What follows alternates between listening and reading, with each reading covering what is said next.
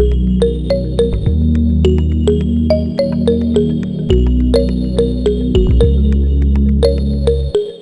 a todos e a todas, estamos aqui em mais um episódio da nossa série Bastidores da Prática. E hoje temos dois convidados muito importantes. É, eu sou Sara Silvério, sou importante, mas não sou a convidada de hoje. Também temos a Paula Cimarelli e a nada mais, nada menos que Areta Duarte, a primeira mulher negra latino-americana a chegar aí ao topo do Everest. Todo mundo já deveria conhecer essa incrível história dela, mas não escuta esse podcast até o final, que vocês vão ficar por dentro. E o professor Jaime Rissato, que nessa série, né, a gente sempre coloca duas pessoas, e quando surgiu a oportunidade, eu não tive dúvidas em quem chamar, né, que eu conheço o Jaime, trabalhamos juntos na época da recreação, desde então acompanho seu trabalho e vai ser um bate-papo muito interessante. É, mais uma vez, agradecer vocês por toparem, né, fazer parte desse projeto e separar um tempinho aí na agenda para a gente ter essa conversa. Então, vamos para a primeira pergunta. Fiquem à vontade para se apresentar. É, quem são, como chegaram na educação física, nos esportes de aventura e onde vocês estão atuando hoje. A Areta, se quiser começar, fica à vontade. Bora lá, muito legal pelo convite. Bom demais estar aqui com o Jaime, com Paula, com Sara. É um prazer imenso poder compartilhar minha história e contar um pouquinho de como tem sido a minha jornada nas atividades de aventura. Eu, por exemplo, conheci montanhismo já durante a faculdade, durante a faculdade de educação física, e diria que quando eu assisti uma palestra sobre isso, já ficou ali despertado, eu descobri realmente um esporte que de algum, de algum modo é muito transformador a cada prática, a cada, a cada experiência na montanha. Estou muito feliz de estar aqui. Obrigada. Jaime, eu ia falar passa bola, né? Mas hoje a gente pode mudar, né? Segue a trilha, né? Vamos mudar aí o rumo para ficar mais esporte de aventura. Vai, Jaime. Forte. Aí, é, Vamos lá. os termos aí. É, sou o Jaime, sou professor de educação física, porém minha relação com a aventura não veio através da educação física, vem bem antes. Foi meu primeiro trabalho na minha vida. Eu tinha 14 anos de idade, não podia trabalhar entrei numa agência de turismo de socorro, onde eu morava, para começar a aprender a trabalhar. Isso já tem praticamente 19 anos que eu estou nesse ramo, trabalhando agora mais dentro da área da educação física, um pouco mais afastado do, da prática de financeira, né, do mercado, do trabalho em turismo, né, mas sim trabalhando a aventura dentro da área escolar né? E eu tenho aí eu fiz na minha na minha graduação eu tentei fazer farmácia, tentei fazer química, não gostei de nenhuma das áreas e minha mãe sempre falou vai fazer educação física e eu não tentava, não dava bola e resolvi voltar para cá de Florianópolis e começar a estudar educação física.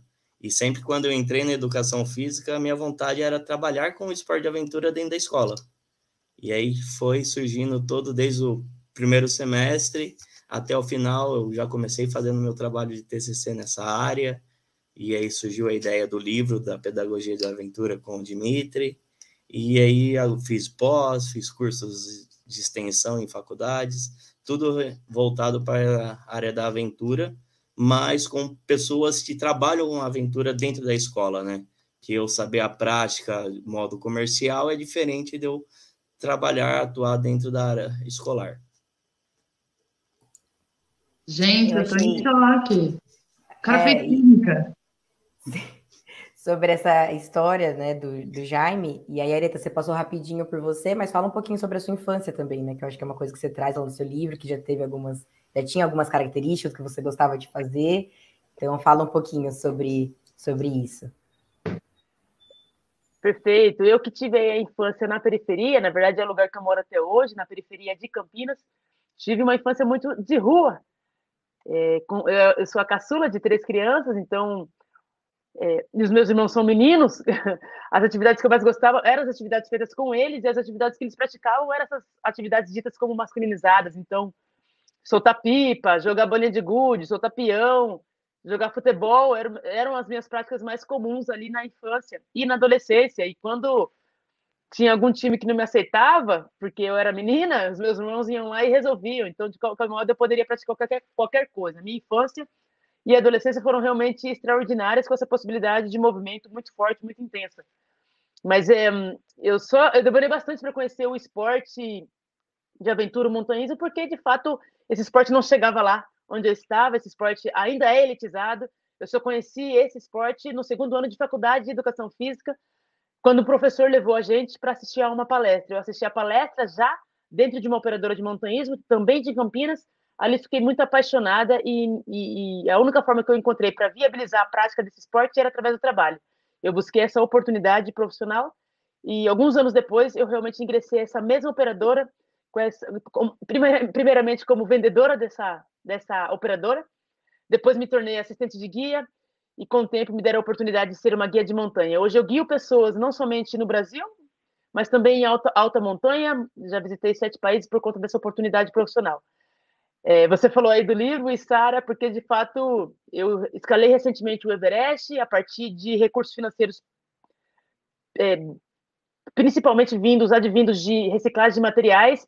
E esse livro conta exatamente essa história, da sucata ao Everest, como é que eu consegui recursos, como é que a gente conseguiu engajar pessoas para conseguir o investimento necessário para essa empreitada. De um esporte, sigo dizendo, bastante elitizado. Escalar o Everest significa investir aproximadamente 400 mil reais, 67 mil dólares. Era altíssimo investimento, mas eu acreditava que todas as experiências, a partir, de, a partir do momento que são apresentadas para a gente como oportunidade, a gente pode se determinar, executar, alcançar, realizar. Desde então, eu venho realmente tentando fazer com que a experiência que eu tive com o montanhismo, com atividades outdoor, sejam cada vez mais democratizadas, popularizadas. Eu quero ver a escalada é, presente em todas as periferias do Brasil. Muito bom. Eu, eu tenho que admitir que eu estou ouvindo você falar e, e, com cabeça de pesquisadora, eu estou assim, gente, alguém precisa estudar essa mulher. Mas, enfim, muito bom, muito bom. E o Jaime, é sério, é sério, essa história é, é, muito, tem muito a ver com o que a gente estuda sobre diversificação de práticas, né, na, na iniciação ou até na adolescência. Então, enfim, muito bom. É, eu não, a Sara não falou no começo, viu, gente, para vocês que estão ouvindo, mas eu estou aqui, tipo, na função de pitaqueira e tentativa de entrevistadora. Eu não, nunca escalei uma montanha, e é isso. E eu, se eu fosse tentar fazer alguma coisa de esporte de aventura, eu seria como o Jaime. Quantas semanas faz você se lesionou, Jaime, por favor? Eu vou expor assim.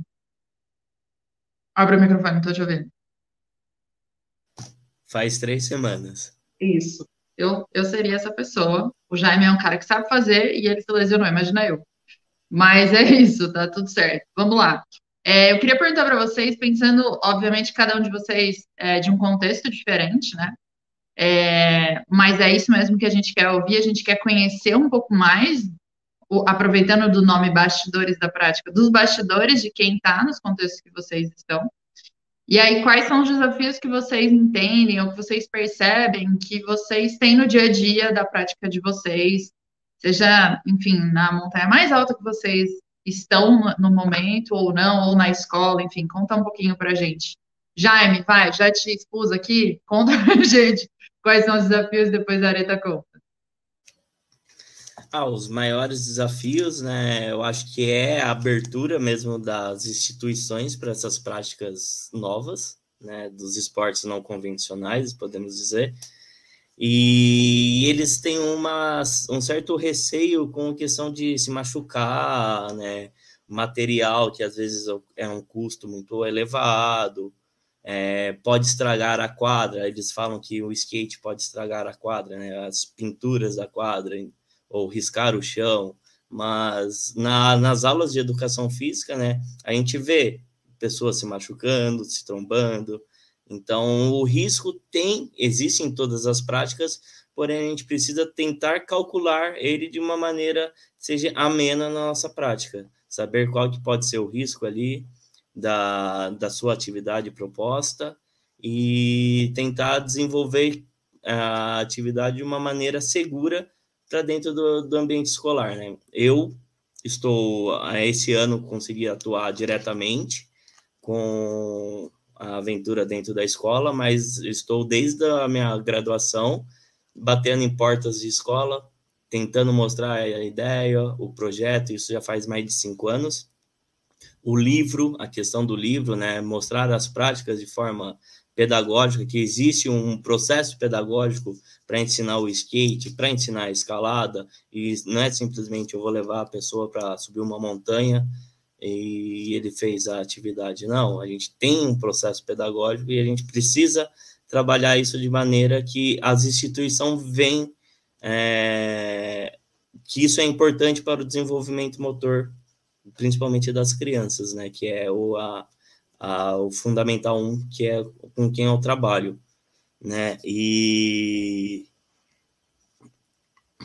e tem a, fica muito mais fácil, né, o professor de, da educação física trabalhar as atividades mais comuns, o quarteto fantástico, dá menos trabalho, lógico, porque eu posso falar que eu faço uma escalada com pneu, que tem um trabalho de se montar, tem uma dedicação, e isso requer esforço e vontade da, da pessoa para querer trabalhar.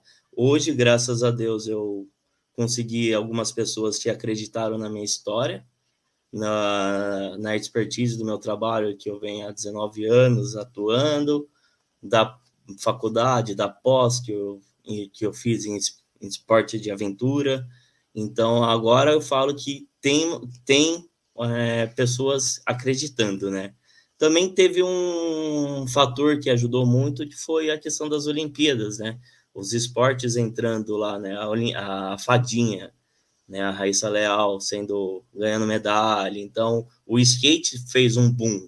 E hoje eu vejo que não só aqui, né, em Campinas, mas em vários pontos existe poucas pessoas trabalhando, mas é um nicho de mercado muito grande que basta você saber fazer, pesquisar, ir atrás de conhecimento, que você consegue atuar de forma adaptada dentro da escola, né?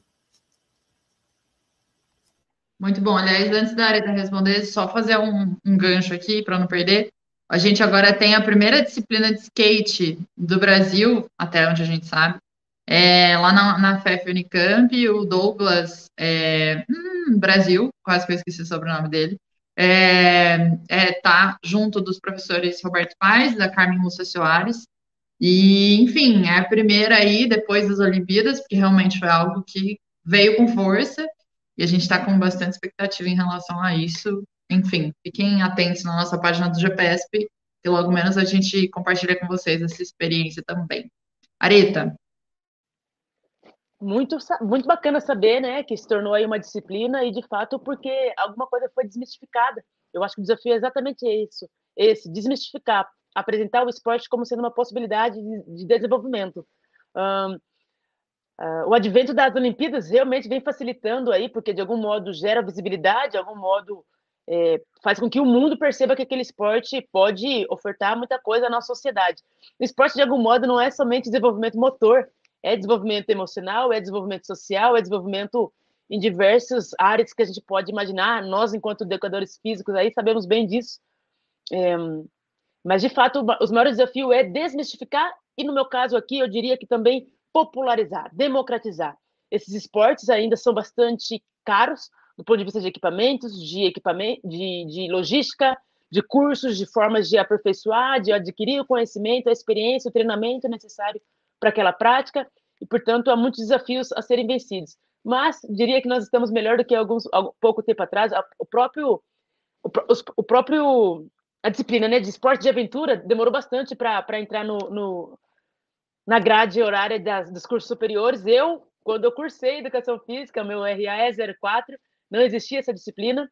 E pouco tempo depois, três anos aproximadamente depois que eu, que eu saí da faculdade, já estava lá presente. Eu achava muito rico, porque, de fato, eu acredito que o desenvolvimento integral, global, acontece a partir desse esporte. E por que não ofertar um esporte é, nas diversas camadas da sociedade, né? Eu, o outro, o terceiro e último desafio que eu vou mencionar aqui é, de fato, ter essa possibilidade em todos os cantos do, do, da cidade, do país e do planeta. Eu diria que ainda não é possível ter acesso à escalada no caso aí, a escala, o montanhismo, no caso, tem uma, um leque gigantesco de opções, né?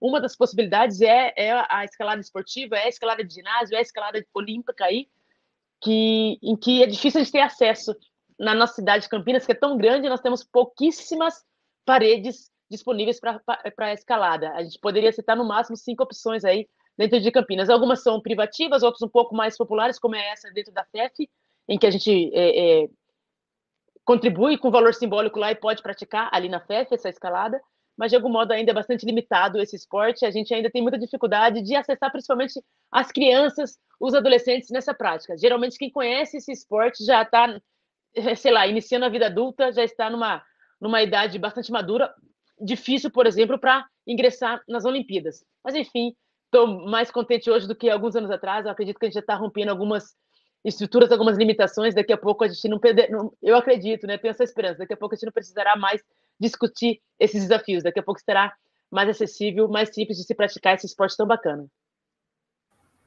Anitta, você colocou aí muito bem colocado na sua visão como professora e eu falo aqui, né, que já mostrei que eu tô com um livro aqui, né, não estava indo online, livrinho da Areta, e tem uma parte, um capítulo que você deixou, é, porque você teve várias dificuldades durante a sua escalada, né, você teve a questão de enfrentar o edema pulmonar, é, na, na retina, você teve queimadura na retina, né, se, se não me engano foi isso também, só que de, mesmo com tudo isso, depois você fala que o maior desafio foi lidar com o machismo, né, e aí você faz o link sobre as mulheres na montanha, então, eu também queria que você falasse um pouquinho sobre isso, sobre esse desafio do lado você montanhista, né, que você traz no seu livro. Perfeito. O montanhismo é mais um daqueles esportes ditos como masculinizados, em que a, a maioria da sociedade entende que é um esporte para quem é super forte, super resistente, e eu acho engraçado muitas vezes as pessoas acharem que a mulher, de repente, não tem essas características, e ela tem, e ela tem.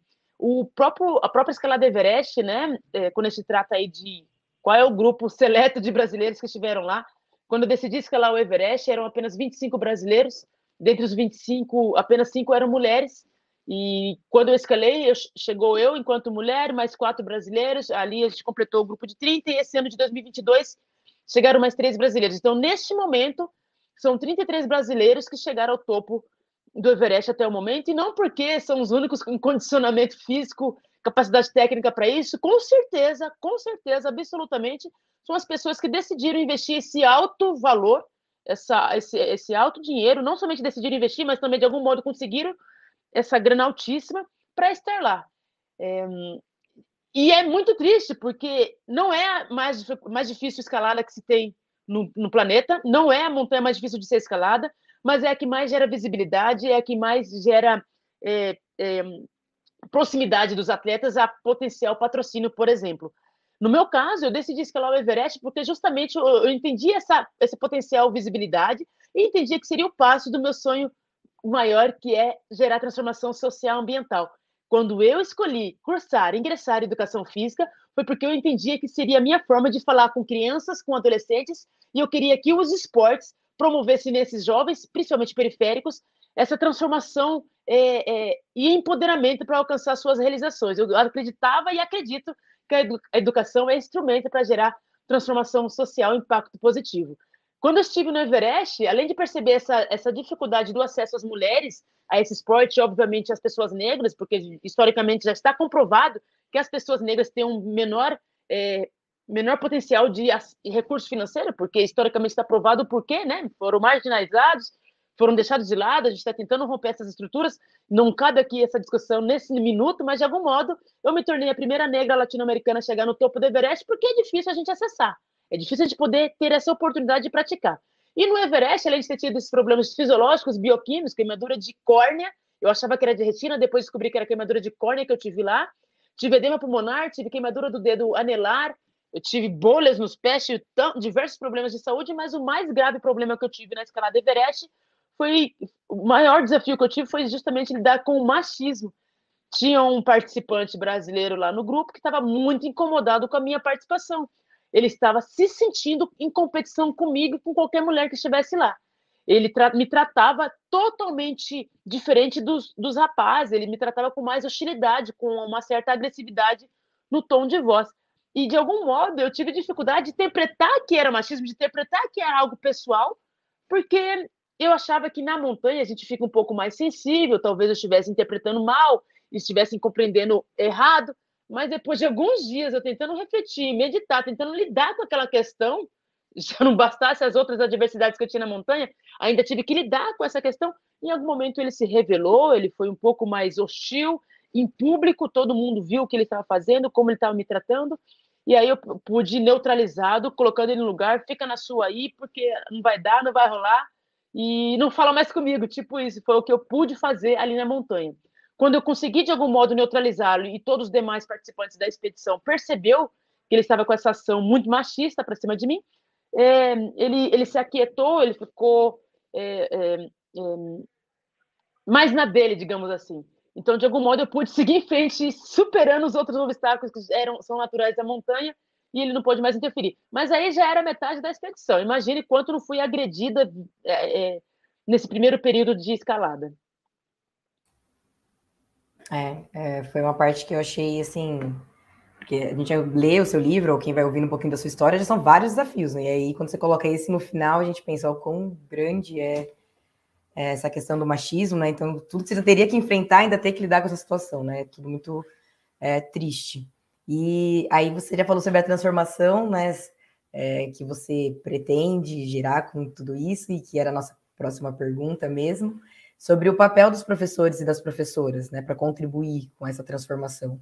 Então aí você pode falar um pouquinho o que, que você pensa sobre isso, e aí depois o Jaime também, né, o que, que você acha sobre.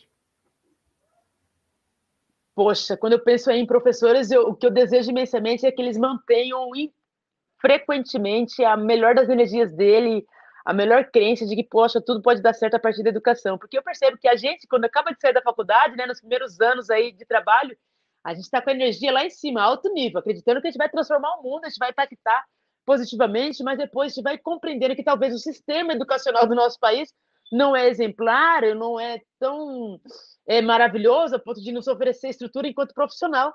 E às vezes, às vezes a gente fica desmotivado por conta do que a gente encontra aí no mercado e nas escolas.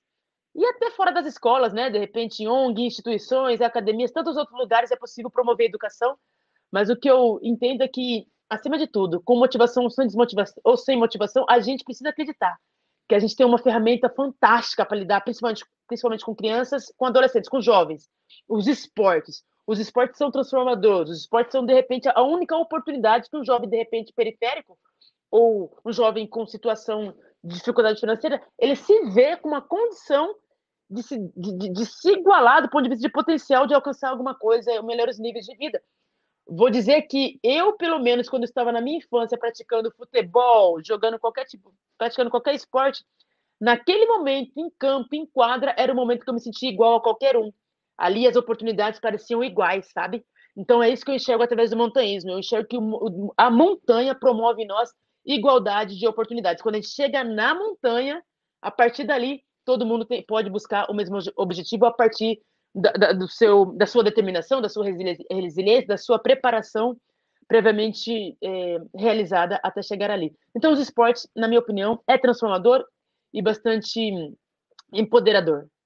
Bom, é, a educação ela é transformadora de qualquer forma, né? Eu acho que a gente, como profissional de, da educação física, professor, a gente tem esse, essa facilidade, esse facilitador para lidar direto com a criança, com o adolescente.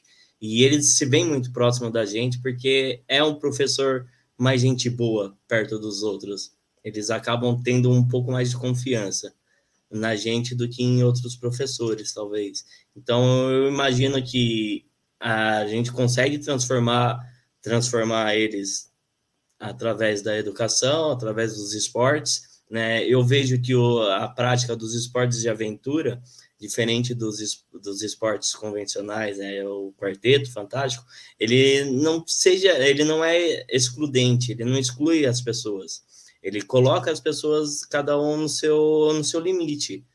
Então, eu vejo aquele aluno que não é tão bom no, no futebol se destacando em cima do skate, ou se desenvolvendo melhor sem aquela rivalidade entre eles, né? Questão do futebol. E o aluno que é super bom lá no futebol chega em cima do skate e acaba não sendo tão bom. Então, eu acho que ele é, equilibra um pouco essa questão, essa, as atividades né, de aventura, equilibra essa questão do aluno que é mais destaque na turma do aquele que fica mais tímido. Então, eu acho que dá uma igualada nessa questão, porque trabalha com o sentimento, com as emoções das pessoas, né? Então, é dessa forma que eu vejo que transforma, e também uma coisa que eu gosto muito da, nas práticas que eu faço é reutilização, é, reutilizar materiais. Né? Como eu disse, eu monto uma, uma escalada com um pneu de moto. Fui numa oficina, pedi para o cara lá, você tem uns pneus? Alguns querem vender, outros simplesmente dão para você. E aí eu tenho uma, um monte de pneu em casa guardado que eu levo para montar uma parede de escalada ou para fazer um balanço para criança. Então, existe essa forma também transformadora de reutilizar materiais que está parado. Né? Uma coisa que é jogada fora, mangueira de hidrante, tem validade. Os bombeiros jogam fora. Aquilo, aquela mangueira é um, pode ser utilizado como uma fita de slackline. Tem uma adaptação com areia, areia dentro que ela simula todo o desequilíbrio que tem a fita de slackline, só que uma baixa estatura, mais próxima do chão, né? Então, são formas que a gente vê que pode se trabalhar a aventura de forma adaptada também e também utilizando um pouco da criatividade. Né? Então, essa é a forma que eu penso que é o esporte vai transformar a nossa educação. Ah, muito legal você trazer esses exemplos, exemplos práticos, né, que quem está em casa, né, quem está ouvindo a gente, consegue já imaginar e ter algumas ideias. Que também é, é a nossa próxima pergunta, exatamente sobre como aproximar é, esse esporte que o Marita já colocou, e você também, né? Como ele é distante do cotidiano, a gente sabe que não tem grande visibilidade no nosso país, e que nosso país é um país plural, com diferentes realidades. Então, como vocês fazem para aproximar isso da, dos praticantes ou dos alunos, das crianças? É, é isso, né? Porque são, igual o Jaime já falou sobre a dificuldade dos materiais, o local, é, a experiência prévia que essas pessoas têm, e eu também gostaria de saber um pouquinho sobre como elas recebem, como que elas ficam depois das primeiras aulas, como é a receptividade dos alunos, das alunas. Areta, se quiser falar, depois vai Jaime. O detalhe é que a cada pergunta o Jaime já respondeu, tá? Tá difícil aqui acompanhar. é, eu tá falei, não, é, pergunta, eu tô tentando puxar algo diferente, que eu já me já fui muito além, bom, essa Marita falou, bom. e é isso mesmo, a gente segue o barco. Mas faz muito, é isso, é isso, mas faz muito sentido, né? Ele, é, uma coisa é identificar o impacto que isso pode gerar, o quanto pode desenvolver. Claro que todos nós aqui, que nós quatro falando, e com certeza a maioria das pessoas que estão nos assistindo, tem paixão pela educação física, tem paixão pela carreira que nós escolhemos é, seguir em frente aí, promovendo essa essa transformação e lidar com, com pessoas e lidar com principalmente crianças e adolescentes. E aí, a partir desse momento que a gente percebe nesse nosso propósito de vida, digamos assim, é ser criativo, exatamente como já me falou. Identificar, poxa, não está chegando o esporte aqui, não está sendo é, tão popular, não está sendo tão democratizado. O que, que eu posso fazer para ainda assim promover, sei lá, oficinas, experiências, vivências aos jovens para que minimamente possam conhecer e dali em diante ter possibilidade de escolher, porque enquanto a gente não apresentar a modalidade, não, não tiver experiência daquele, daquela prática, fica muito difícil escolher. Não tenho como escolher alguma coisa que eu desconheço. Então, de fato, é usar aí da, da criatividade. Eu, por exemplo, tenho visto muitas ONGs nascendo para promover a prática do, da escalada. Tenho visto quem não tem a, a capacidade ou tempo ou alguma, alguma a disposição ou a disponibilidade para abrir uma ONG, uma instituição. Tenho visto pessoas, escaladores, guias, levando grupos de jovens até uma parede escalada, artificial ou natural, é, e se, não tiver, se a parede escalada, se, se, o esporte não está chegando no local onde esses jovens moram, a gente leva os jovens até o local onde estaria acontecendo. Às vezes não é possível o equipamento oficial, então, neste caso, realmente é necessário é, criar, através de reutilização de equipamentos, o Jaime bem exemplificou aí, borrachas, pneus, é, e até objetos de outro tipo de material, como plástico, próprio vidro, alumínio, são, é a forma até sustentável de se promover esse esporte, ou tantos outros esportes. E eu, no caso, consegui realmente promover a prática, a vivência da escalada para algumas crianças a partir de, de, de convites, cortesias de ginásio de escalada de Campinas. Eu levei crianças lá é, da periferia, do lugar onde eu moro, até o ginásio Power Block, que fica aqui próximo do centro de Campinas, ali perto da Barão de Itapura. E foi muito rico, quando eu e Sara perguntam aí qual foi o sentimento, qual foi a emoção demonstrada pelas crianças. É impressionante, é impactante demais. Primeiro que a gente percebe alguns jovens, poxa, aquele, alguns jovens com, com um dom, com uma, habilidade para aquele esporte, outros nem tanto, outros talvez realmente vão se identificar talvez em outras modalidades, mas é unânime, todos eles ficam muito felizes, muito contentes por estar experimentando um esporte novo, vivenciando algo novo e mais que tudo, é, conhecendo. O segredo da história toda é qual o resultado que está sendo gerado ali poder conhecer, poder ter uma experiência nova, realmente, não sei se eu poderia falar, mas é um tesão para todo mundo aí. Bom, né, pensando na, na distância da prática, com espaço, né, material, conhecimento prévio, né, precisamos conhecer um pouco da modalidade que a gente quer trabalhar, né, pelo menos o um mínimo, né, não dá para querer fazer escalada, levar as pessoas a escalar sem saber um básico, né, sem saber o que, que é, né? Ou fazer uma aula de skate sem nunca ter subido num skate, né? Então, eu acho que eh, tem essa questão do conhecimento prévio que é importante ter, né? Mas isso a gente tem muitas pessoas hoje em dia com essa vontade de ensinar, de mostrar formas de se trabalhar as modalidades, né, de forma pedagógica, como eu sempre procuro falar, e trabalhar, né?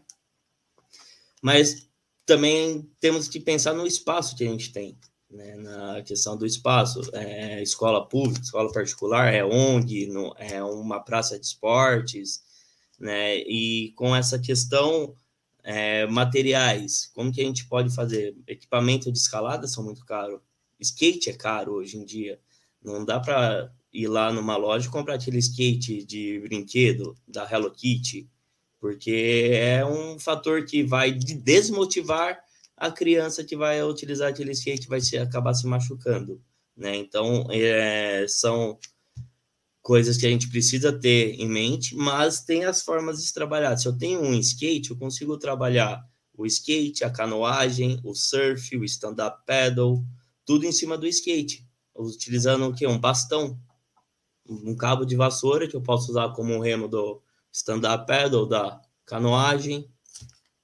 uma lona, uma lona de azul dessas que a gente vê de mercado parada aí. Você pode simular uma onda com ela. Então são N formas que a gente pode estar tá trabalhando essa essas modalidades. Que nem é, eu gosto também de trabalhar muito parkour. Não sou especialista em parkour, mas eu tenho um pouco da vivência da, de criança porque eu saía pulando para todo lado, subia em árvore, pulava no meio-fio, fazia um monte de coisa.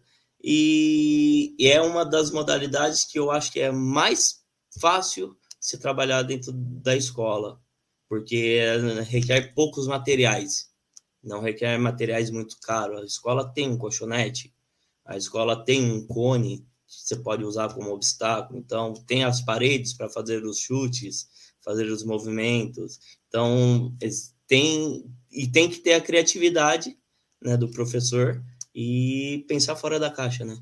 Que eu acho que é o mais importante para a gente conseguir desmistificar essa prática e pôr esse conteúdo dentro da escola de forma adaptada e segura.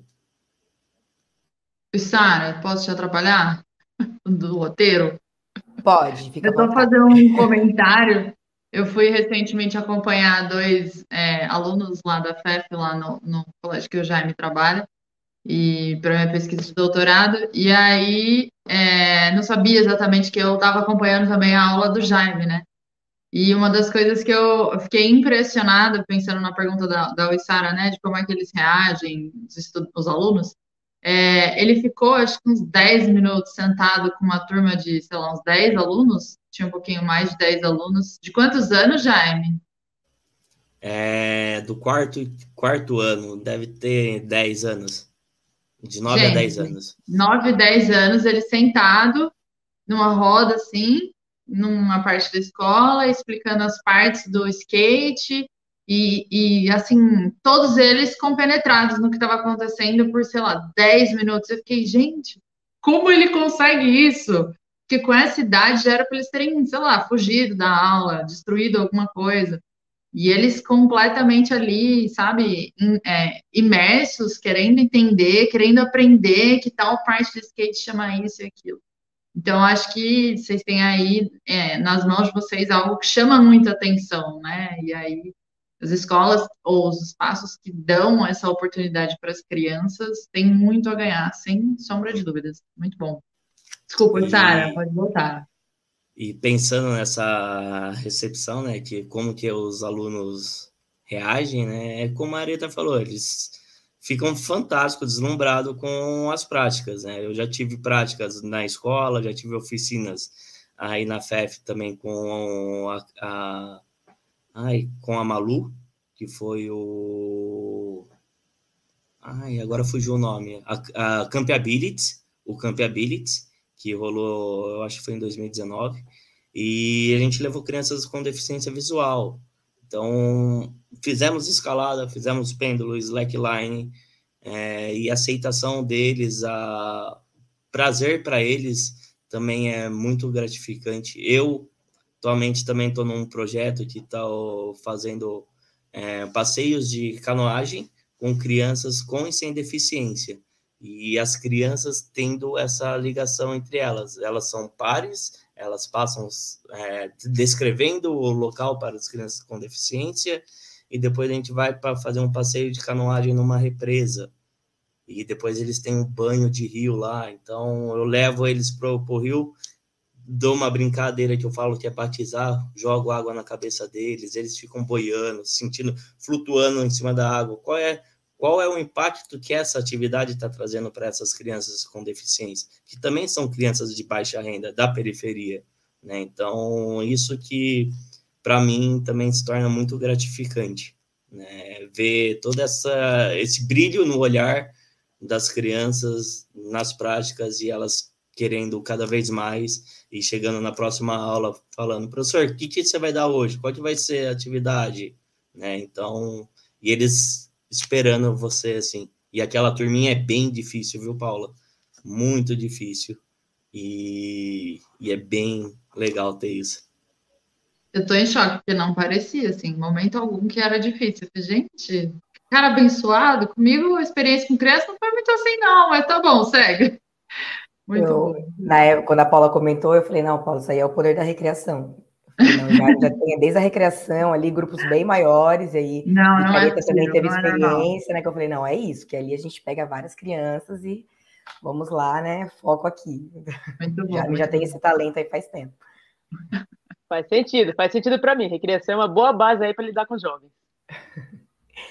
É, linka aí também agora com o que o Jaime estava falando, e tem uma parte do livro da Arita que me chamou a atenção quando. E você falou aqui no começo também sobre é, a importância de você ter escalado outras montanhas né, de grande altitude, sobre a preparação é, técnica, física e emocional, né, que você no livro você linka com outros momentos da sua vida de quanto isso é importante, né, para a vida no todo, mas como foi importante para essa empreitada do Everest. E aí eu liguei é, com os nossos referenciais a pedagogia do esporte, né, que fala exatamente sobre isso, técnico-tático, socioeducativo, histórico-cultural então, eu queria que você falasse um pouquinho sobre esses processos, essa preparação, a física, a emocional e os aspectos culturais também, né? Que você trouxe, como foi importante você conhecer outras culturas através do montanhismo e como é que você trouxe isso para sua vida. Uh, enfim, quero saber sobre isso. Perfeito. Quando a gente o, o, o falou muito bem né, dessa questão do princípio da segurança, é fundamental a gente conhecer como praticar a modalidade, não somente para a gente praticar, mas também para a gente ensinar, ajudar alguém a se desenvolver naquele, naquela modalidade. E com certeza o princípio da treinabilidade, né, a gente se preparar, faz parte não somente da busca do bom desempenho, mas então dessa preservação, desse, dessa redução de riscos na, na modalidade esportiva que a gente é, escolheu. No caso do montanhismo, a gente fala de alguns passos básicos, então, para ter condicionamento adequado para escalar o Everest. A gente, falou, a gente fala de cinco passos, pelo menos. A gente fala de alcançar excelente condicionamento físico, conhecer escalada em rocha, conhecer escalada em gelo, ter no currículo um volume aí de experiências em alta montanha, um volume de, de escaladas, e ter escalado uma montanha de 7 a 8 mil metros de altitude.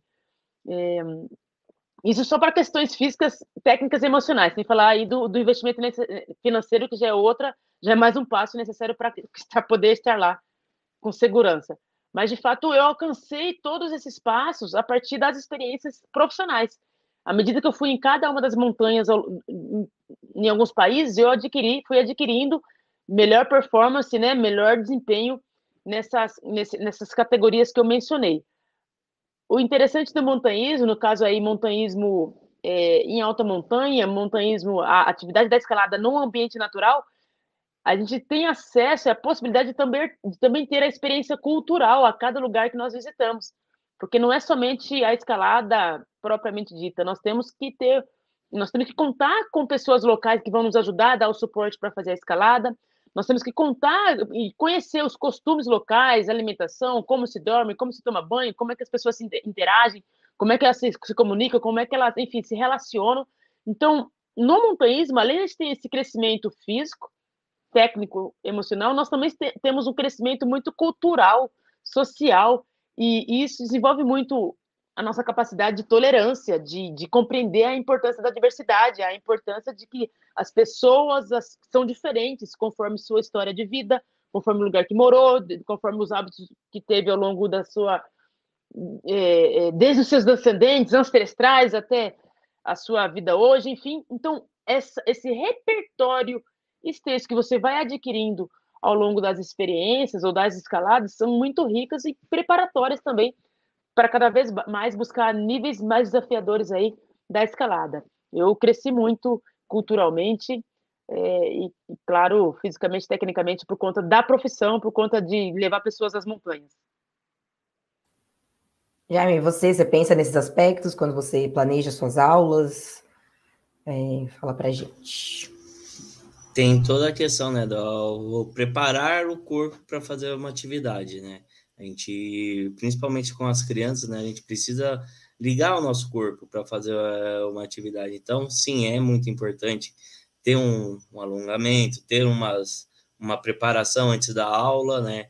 E tem a questão do se desafiar, que vai mexer com o seu emocional, que vai travar batalhas internas, que você vai, no momento certo, você vai conseguir superar ela se você tiver o apoio do, dos profissionais ali. Eu vejo muitas as crianças nas aulas com medo, com esse receio de se machucar e fazer uma coisa. Eu falo, não, vamos junto que a gente vai conseguir. Eu, eu, eu tenho certeza que você consegue. Mas, e trabalhar esse emocional, porque as crianças hoje, principalmente pós-pandemia, né, a gente vem com uma grande defasagem né? Eles estão muito é, querem as coisas muito rápidas, eles acham que viu um vídeo já sabem de tudo, né? Então eles são especialistas em tudo e não sabem como se preparar. E quando chega no momento de que tem uma barreira, que ele dá um, aquela travada, né? Fica com medo e aí fica aquela angústia na pessoa: vou conseguir? Não vou?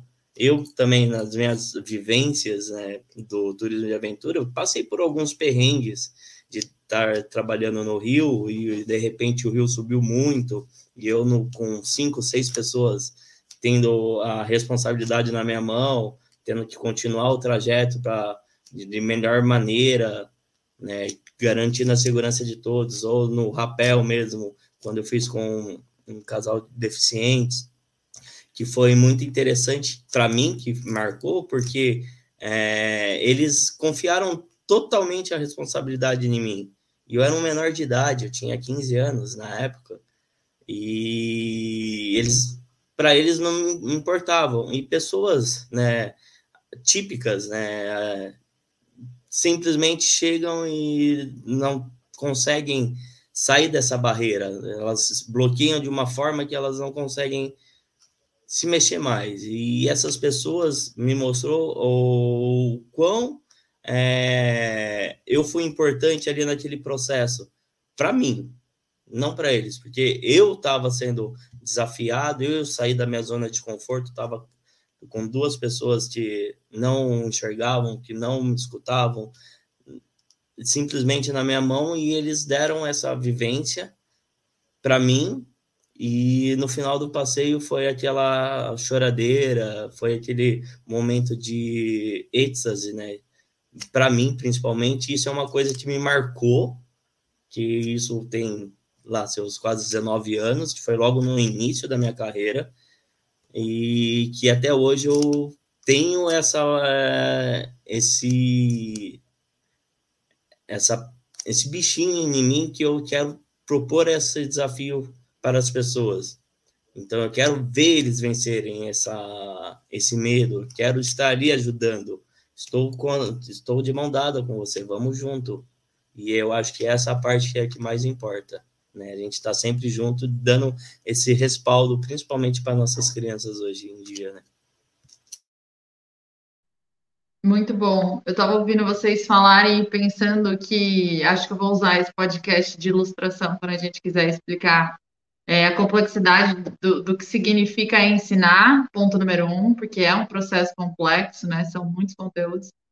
E ponto número dois, o que, que são os referenciais teóricos da pedagogia do esporte? Quando a gente pensa, é muito fácil quando a gente fala, ah, o que, que é um aspecto técnico-tático? Tudo bem, é mais visível, né? O físico é mais visível. Até o socioeducativo, né? Os valores, até os aspectos emocionais. Mas quando a gente pensa em os aspectos histórico-culturais, isso Aham, uhum, entendi, mas como é que eu organizo isso na prática? E vocês falando, uh, esportes de aventura me parece muito fácil visualizar isso, né? É muito palpável. Se eu vou para um outro país para escalar, é, não tenho como fugir que eu vou estar em contato com uma outra cultura e eu vou estar trabalhando no mesmo fenômeno esportivo, né? Que pode ser escalada, que pode ser, enfim, qualquer outra, outra modalidade. Então, para mim, eu estou aqui vibrando por dentro, porque para mim isso faz muito sentido, assim, muito, muito legal. E muito bom ouvir os relatos de vocês. É, é incrível, assim, e... é uma coisa que a gente. Eu, lembro, eu tive uma experiência que eu acho que, não sei, deu a louca em mim, eu fui fazer rafting, e quando eu tinha uns 18 anos, e eu lembro do quanto eu dependia é, de confiar naquela pessoa que eu tinha acabado de conhecer ali para descer um rio. E aí, enfim, era um instrutor, né? Agora, quando a gente pensa em professores e professoras, que são pessoas é, que passaram por um processo de aprender a estabelecer conexões e relações intencionalmente, isso deve ser, assim, enquanto profissional, deve ser impagável, assim, o que vocês vivenciam, enfim, muito, muito, muito bom. Tô, tô vibrando. O Sara, posso ir para a última pergunta? Só, é só fazer um adendo, claro. né, principalmente nessa questão competitiva, né, a gente vê muito na questão do, do skate. É, uhum. Os atletas, eles estão competindo contra eles mesmos.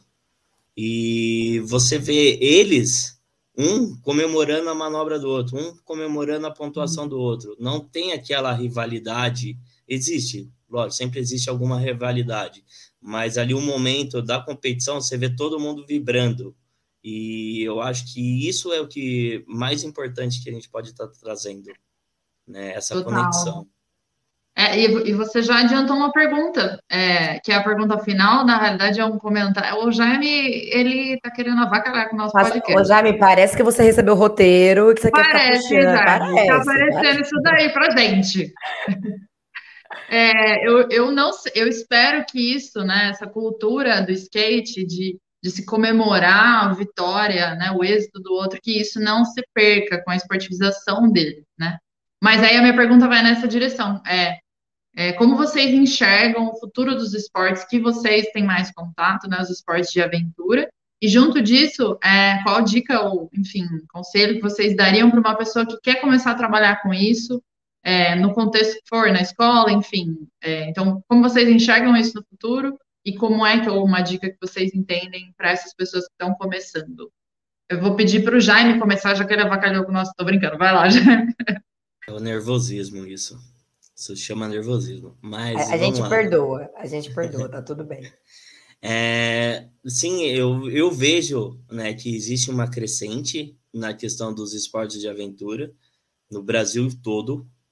Porém é aquilo que a gente fala, não é tão acessível financeiramente para todos, mas existe sim uma grande crescente de pessoas abrindo empresas, locais novos sendo desbravados, né? E, e, e a gente precisa pensar nessa questão, se eu quero trabalhar com isso, eu preciso um, se dedicar um pouco, estudar, pegar livros, né, ler artigos que, como eu, o Dimitri, que eu comentei, ele trabalha com a aventura na escola há quase 20 anos.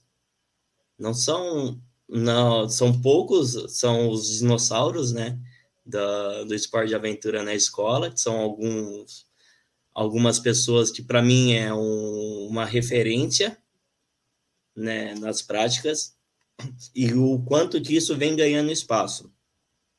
Após também as Olimpíadas veio mais visibilidade, mas o importante é procurar o conhecimento, vai querer trabalhar uma modalidade específica, o skate, vai aprender a andar de skate. Você não precisa ser o melhor, o profissional da área, mas você precisa ter uma bagagem, algum conhecimento para poder passar para os seus alunos. Né? Então, acho que isso, existe cursos de extensão né, de faculdades pelo Brasil todo oferecendo é, especialização, tem pós né, em esporte de aventura, que foi uma que eu fiz também, que eu já saía da faculdade, já queria, já ingressei na pós, porque era o ano que abriu essa pós. E eu falei assim, eu não posso perder a chance, eu não consigo. Não, e foi mais um tempo de estudo. Então, acho que é a dedicação mesmo que você para você trabalhar com isso, né? Como eu falei lá no começo, eu sempre quis trabalhar com isso dentro da escola, mas eu conheço a parte técnica, lidar com adultos, mas e a parte pedagógica? Tenho vários professores que eu não posso nem citar os nomes, que eu vou esquecer, né? De várias referências aqui no Brasil que vem trabalhando, que vem engatinhando com essa proposta da aventura. E hoje é, eu vejo que está tendo mais visibilidade. As escolas, algumas escolas estão saindo da caixa, né, estão procurando esses profissionais para simplesmente renovar também o seu, seu corpo docente ali, para propor ideias novas, para chamar alunos também se torna um pouco mais é, rentável para a escola, se tiver modalidades diferentes, além do nos extracurriculares. Então, eu acho que o importante é você sempre ir atrás de conhecimento, buscar, conhece alguém que é bom em alguma modalidade, especialista, vai lá, bate um papo. Eu não tenho problema nenhum de chegar e conversar com algum professor e dar ideias para trabalhar a aventura, porque eu quero que isso se dissemine que quanto mais pessoas trabalhando a aventura, mais a aventura vai chegar no contexto escolar. Eu hoje trabalho na rede particular, mas tive alguns contatos com ONGs, tive algumas oficinas em projetos sociais. E eu quero que nesses projetos também entre essas, essas modalidades. Eu quero que todo mundo aprenda é, é, diversas modalidades, o skate, stand-up, slackline, é, a escalada, como tem no ginásio lá do, da Power Block, tem é, a FEF, que tem a, o Murinho, e enfim, eu acho que a gente tem grandes pessoas que pode estar tá ajudando nessa, nessa proposta de incentivar a, o ensino, né? Incentivar, porque todos os professores que eu falei que são dinossauros me, me ensinaram de maneiras diferentes, é, mostraram alguns, eu tive projetos com eles, é, da, escolinha de escalada no ginásio, que foi através do Dimitri que eu estou desenvolvendo a escolinha lá, enfim. Então, eu acho que a gente só tem a agregar se a gente transmitir o nosso conhecimento e não simplesmente guardar só para gente ou querer vender esse esse conhecimento ou achar que eu não vou ensinar porque a outra pessoa vai roubar o meu lugar. Não, existe campo para todo mundo. Eu gostei muito dessa, dessa colocação do Jaime de que é possível sim, há campo para todo mundo e de fato há muito a crescer. eu estou muito esperançosa. A minha expectativa é de que, poxa, estamos num momento já melhor do que alguns anos atrás e que cada vez mais o esporte, no caso aqui o montanhismo, está é, sendo cada vez mais conhecido. Uma eu acredito que é porque tem, tem surgido cada vez mais profissionais nessa área. Tem os jurássicos, né? E eles foram fundamentais para garantir a inserção do esporte no Brasil. O, o montanhismo não é tão antigo no Brasil, ele é muito recente. É, a escalada olímpica, no caso aí, a esportiva, a competitiva, é mais recente ainda no Brasil, mas já cada vez mais atletas é, podendo difundir, profissionais educando, conduzindo, guiando esse tipo de esporte é, e, eu, e, minha, e por, por, conta disso, eu realmente tenho cada vez mais esperança. Há também cada vez mais formas de, de, de formação nessa área. Então, há, há clubes de, de, montanhismo, há empresas privadas ensinando montanhismo, há disciplina na faculdade já sobre esporte de aventura que, que pode ter é, é, essa caracterização da escalada, do montanhismo em si. Há ginásios de escaladas aí já presente na nossa cidade de Campinas e em São Paulo e algumas outras cidades do, do, do nosso estado então, há cada vez mais formas de a gente se preparar, praticar, experimentar essa escalada. Outro, outra coisa que eu acho muito positiva também, que há muito a crescer do, do ponto de vista acadêmico. Há tanto mais a ser estudado do ponto de vista fisiológico, treinamento, social, pedagógico, didático, é, bioquímico. Há tanta mais coisa para ser estudado nessa área. E quando eu acho, vejo que está escasso, na verdade, eu, eu, gosto sempre de olhar o, la, o lado cheio do copo. Se está escasso, há tanto mais a ser produzido. Então, para mim, é positivo. Ainda assim, é positivo. Não não há motivo para se preocupar com competição, não há motivo para se preocupar de que a gente vai perder nosso espaço, porque há tanto mais a crescer, tanto, tanto, tanto, tanto, tanto a ser desenvolvido, criar, inovar. É, e mais que tudo, eu diria que eu sou muito esperançosa positivamente aí, então, porque eu acredito muito que o esporte é muito transformador. O montanhismo transforma, volto a dizer, fisicamente, tecnicamente, emocionalmente, é, culturalmente, todas as áreas que a gente puder imaginar, o esporte pode gerar esse desenvolvimento, e é por isso até que eu venho trabalhando em prol disso. Se não, se não houvesse essa esperança, eu já teria parado, já teria mudado de, de área, já teria em outro segmento, porque de algum modo só faz sentido para mim seguir em frente trabalhando com o que eu escolhi, se eu entender que o resultado daqui amanhã vai ser melhor do que hoje, o ano que vem vai ser melhor do que o ano anterior e assim por diante. É crescimento, progresso, é isso que eu gosto de pensar que existe na escolha que eu fiz. É, tem mais uma coisa que eu queria comentar, né? Que também há outras formas de, de, de fundir os esportes, né? De aventura. Temos alguns exemplos: Jundiaí e São Paulo. Jundiaí tem o Parque das Crianças, o Mundo das Crianças, que tem pista de skate, parede de escalada, é, espaço de parkour. E São Paulo tem o, uh, o parque lá da, dos esportes radicais, que também oferece todas essas pistas, todas essas estruturas para que as pessoas pratiquem. Né? Então, também tem o lado governamental, que poderia ser mais é, assertivo nessas práticas, né? mas vejo que está encaminhando, né? está engatinhando esse processo todo. São, tem São Bernardo do Campo, tem parques assim, é, então tem bastante área para trabalhar, né? para desenvolver essas modalidades. E outra coisa, né, eu acho que também vale a pena comentar que a gente precisa também, quando for procurar a, a ajuda, procurar alguém, saber quem procure, né? Porque tá, do mesmo modo que em todas as, as áreas tem as pessoas os, que estão ali para desenvolver, divulgar o esporte, tem aquelas pessoas que querem só apenas o financeiro ou que não sabe de nada, fez alguma vez e fala que são os profissionais. E aí são os momentos que acontecem as, os acidentes que a gente vê que saem noticiados aí. Então, acho que o importante também é ver, pesquisar e procurar quem realmente você está indo atrás de buscar esse conhecimento. Ai, gente, que maravilha! Estou assim muito contente, fiquei muito feliz que esse encontro deu certo. Estava falando aí nos bastidores do bastidores, antes de gravar, de toda a minha admiração é, pela Areta, linha uniformizada. A gente já tinha tentado né, fazer uma gravação antes e não tinha né, encontrar agenda né, para bater todo mundo. E fiquei muito feliz, estou muito feliz. Espero que quem esteja ouvindo a gente também tenha gostado muito desse bate-papo, trouxe muitas informações importantes. E então, em nome do GPS, mais uma vez, agradecer a Areta, muito obrigada Né? Você fala sobre essa questão da sua conquista coletiva, e eu posso falar aqui, como mulher preta, que você conseguiu transmitir isso, porque para mim foi incrível acompanhar e continuo acompanhando seus projetos e te admiro muito.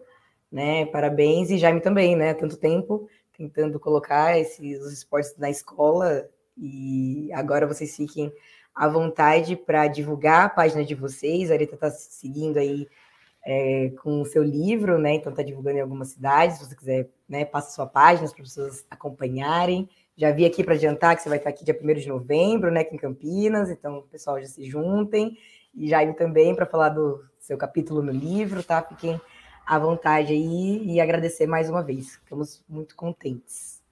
Eu que agradeço imensamente, para mim foi uma honra compartilhar minha história, contribuir, foi uma troca aqui, aprendi muito com vocês também, muito, muito, muito, e espero que a gente possa se encontrar mais vezes. Tomara aí que praticando as atividades que a gente tem como paixão. É, de fato, o livro da Sucata Everest já está no mercado, é um livro biográfico, eu contei com a ajuda de dois jornalistas para fazer esse livro acontecer. Nós estamos em turnê apresentando o livro em algumas cidades do Brasil, a partir de uma parceria com a Decathlon. Aqui em Campinas estarei no dia 1 de novembro, ali na Decathlon da Dom Pedro. É, e quem quiser conhecer um pouco mais das outras datas ou um pouco mais do meu trabalho, quem quiser praticar escalada, montanhismo, trekking, pode me acionar, pode me procurar ali no Instagram, areta, underline Duarte, areta com TH, underline Duarte. Muito obrigada, pessoal. Oi, Sara, dia primeiro, hein? A gente vai, hein? Que dia que é isso da semana? Não importa, estarei lá. Vou estar. Eu, eu, não lembro também. Não sei se é terça, Alguém, não sei. diretora da espero... escola da Uissara, ouviu essa? Oi. A gente corta essa parte. Eu vou estar ah, no meu trabalho. Mas seria uma honra tê-las lá, por favor. Não, bora, vamos, vamos, vamos. Perdão, Jaime. Bom, eu queria agradecer né, a participação, o convite da Yussara, né, da Paula também, pelas falas que ela teve aí, eu realmente fiquei muito apreensivo quando eu vi ela ali na minha aula olhando, eu não sabia que ela estava vendo os, os meninos, né? E sim, ela ali chegou e eu. Já, mas a gente é assim, a gente convida e vai lá ver faço, o trabalho né? da pessoa, entendeu? Ela foi exatamente eu fui fazer só isso. Julgar. Eu fui para julgar, Aí... não tem nada de acadêmico, não, é puro julgamento. Tô brincando. Aí eu fiquei meio nervoso, mas pelo feedback eu achei foi bem bacana para mim, para o crescimento pessoal, né? Importante isso.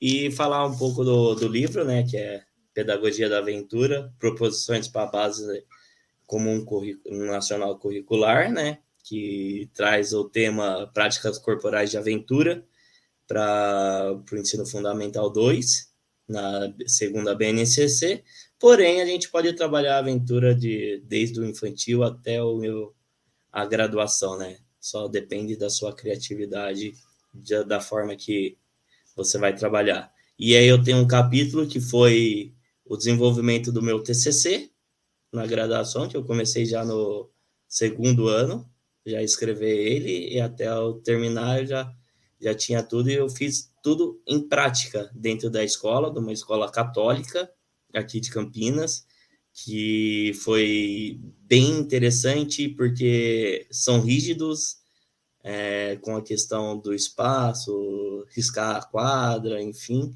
deu tudo certo e foi uma grande experiência. Então, essa é, a, é o livro, né, que a gente participou, o Dimitri tem mais outros autores e tem muito mais livros aí falando da aventura na escola aí com diversos autores. Mais uma vez, obrigado pelo convite. Obrigado, Areta, por estar aqui com esse bate-papo aí. A gente já participou lá da, no, no, ginásio, lá quando você levou a criançada lá da periferia, foi bem bacana. Então, é bem legal ter tido esse contato pessoalmente com você lá e dentro do ginásio, ver você, e eu sempre falo com meus alunos, ó, tá vendo aquela salinha lá? O pessoal sobe lá para o Everest, lá, ó, montanha mais alta do mundo. Os brasileiros demais. que são bons estão lá, ó, eles que levam, que levam as pessoas.